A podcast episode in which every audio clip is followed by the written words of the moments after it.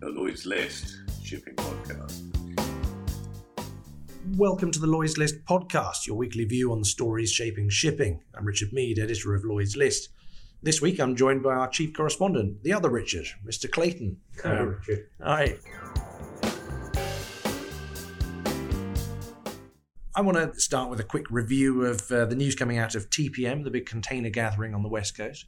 We've had some interesting stories coming from our correspondents. Eric Watkins, based out there, but also our containers editor, James Baker, has been filing like a demon from Los Angeles time zone each morning. Unsurprisingly, big topics around consolidation and fuel costs. Fairly inevitable, I guess, but interesting chats with James and Søren Skou from Maersk.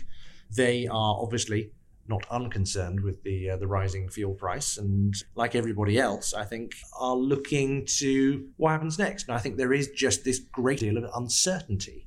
Is that something that you're picking up in the conversations that you're having as well? Certainly from the consolidation perspective, there's only so far that consolidation can go. And it's just bringing very little in terms of actual revenue growth for them. So I wonder if big for big's sake is really working. In terms of the fuel cost, this is right up in the air. It doesn't matter whether it's containers or any other sector of our industry.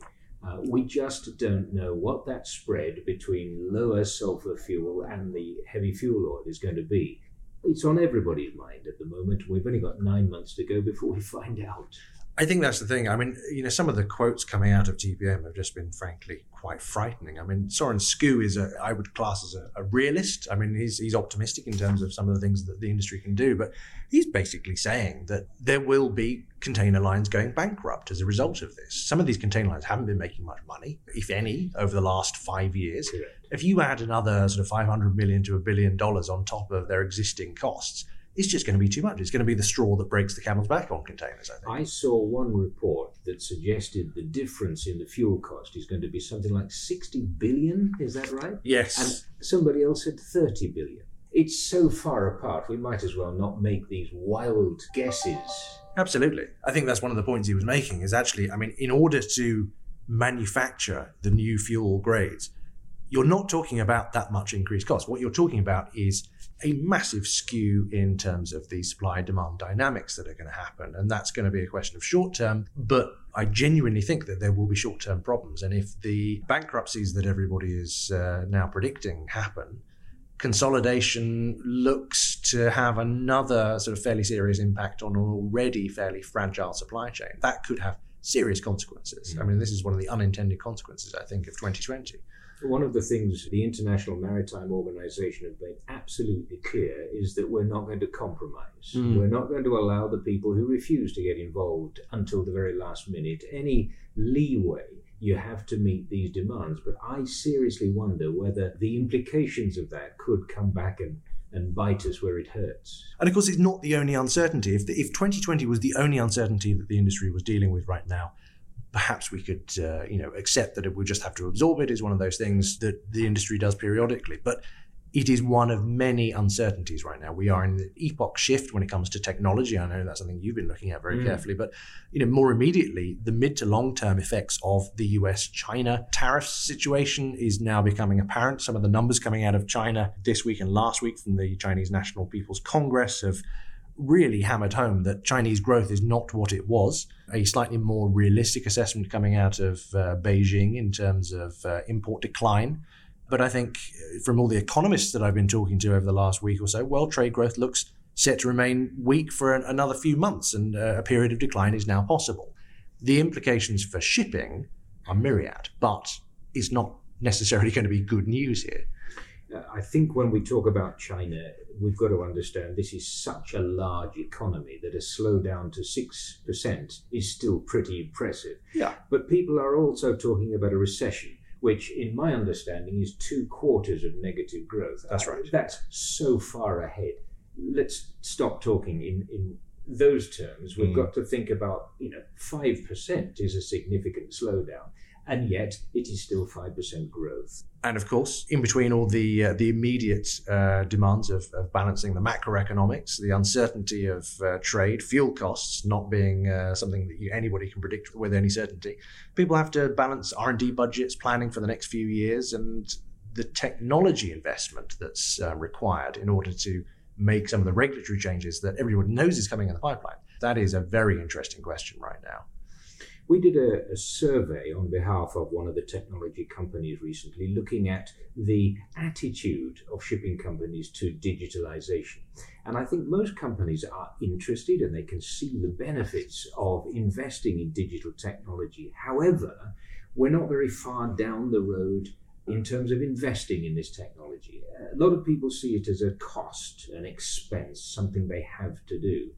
And the ones that are going to do well out of this have to understand that it's an investment, and you start small and make sure it works, and then you add to that. What you don't do is completely rebuild your entire company business model because you're told that autonomous shipping or some other form of technology is going to be the next big thing. Nobody can do that. We haven't got the money to do that. Two things that really caught my eye recently. I'm chairing day one of an Informa Connect conference in Copenhagen next week, I think it is. And there's a lot of technology here, but what we're trying to do in all of the panel discussions that we're having is stop thinking about technology as a concept and start thinking about the details. How do we actually ground it and then build some growth from that? One of the sessions is about financing, how to finance digitalization and how to measure whether or not it's successful. It's all very well having it, but it's got to be better than what we've already got. And I've got 3 or 4 people looking at ideas there. Supply chain optimization. You can't just optimize the shipping side without also optimizing the way ports are run, the way the railways arrive and depart, the trucking, the documentation through blockchain. So there's an awful lot going on at the same time. So the question one of these panels asks is, do we need a new regulatory regime here? Is what we've currently got good enough for this next generation of technology? I think that should be a fascinating conversation.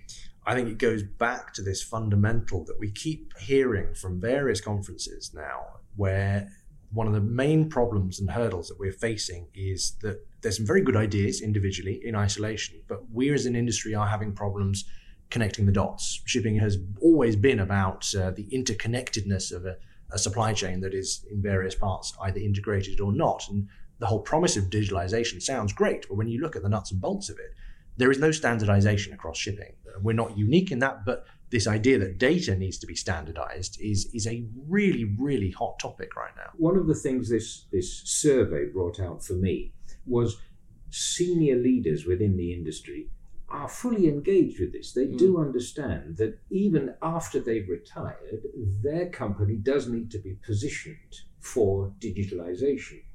And another piece of work I've been doing with another Scandinavian country, I was asking him, do we bring in young data-savvy graduates from schools because they're well connected with what's happening on the software side? And he said no, he doesn't want that. What he wants to bring in and what he's brought in already is people with about 15 years of experience outside the shipping industry. So they might have worked in finance, they might have worked in healthcare, they might have worked in a different part of technology, and bring that knowledge into the shipping industry. So don't start from scratch, but bring in some fascinating new thinking around digitalization. And those people are going to be the team who drive the shipping industry forward. I think it's very interesting. At every turn when we've seen outside interest coming in, we saw it with the first wave of private equity where the bankers looked at the bottom line and thought, there's an industry ripe for some deals.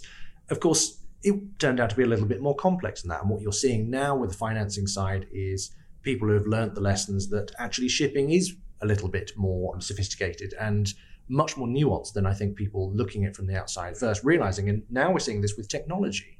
There was an initial influx of very clever, very good people coming from Silicon Valley and outside of shipping and looking to solve problems with algorithms and technology. And that's great.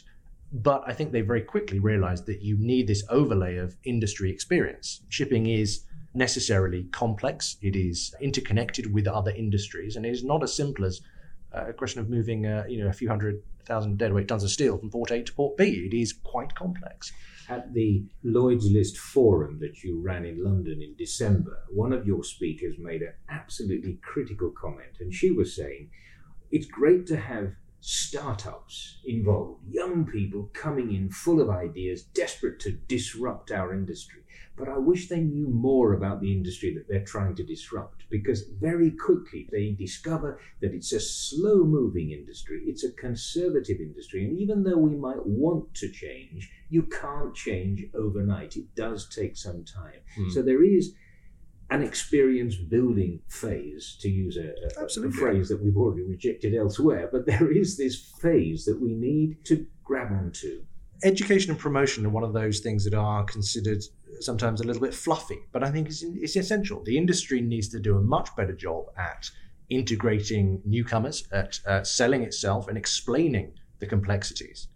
Which leads on very nicely to the other thing that I wanted to share with you. I went down to Southampton recently and talked to Assistant Professor Kate Pike at Solent University. And she's been doing some work recently on stable crews and fluid crews. And stable crews is where you send the crews back to the same group of ships over and over. Right. And they look after those ships because they're their ships, and they optimize the running of the ships because it's in their interest. And this is their home, so they look after their home.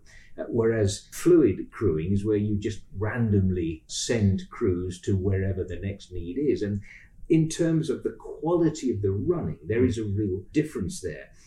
They had a conference at IMO to discuss all these issues, and I went to see her afterwards, and I was fascinated that one of the other projects she's looking at is about mentoring at sea. And although everybody thinks they understand what mentoring is, everybody seems to have a different understanding. But basically, it's where an older generation, older and wiser and hopefully more experienced, informally offers some of this information and this experience to the younger generation. And it's an informal way of teaching.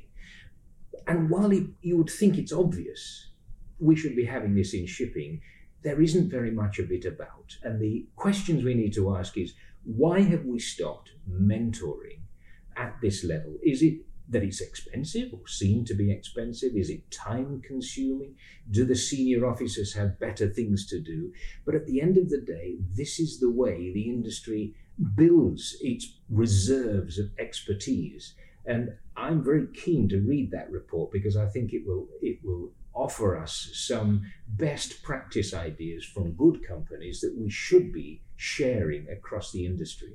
I think it's absolutely essential. It's one of those things that I think the industry must come together on. I think we see immediate financial demands. We see opportunities in terms of new trades. But as an industry, we've not really come together to address some of these human element issues in a way that is meaningful and actually looks at operational and financial circumstances. Exactly. The danger is that we get so caught up in the technology that we forget the fact that this is a people industry.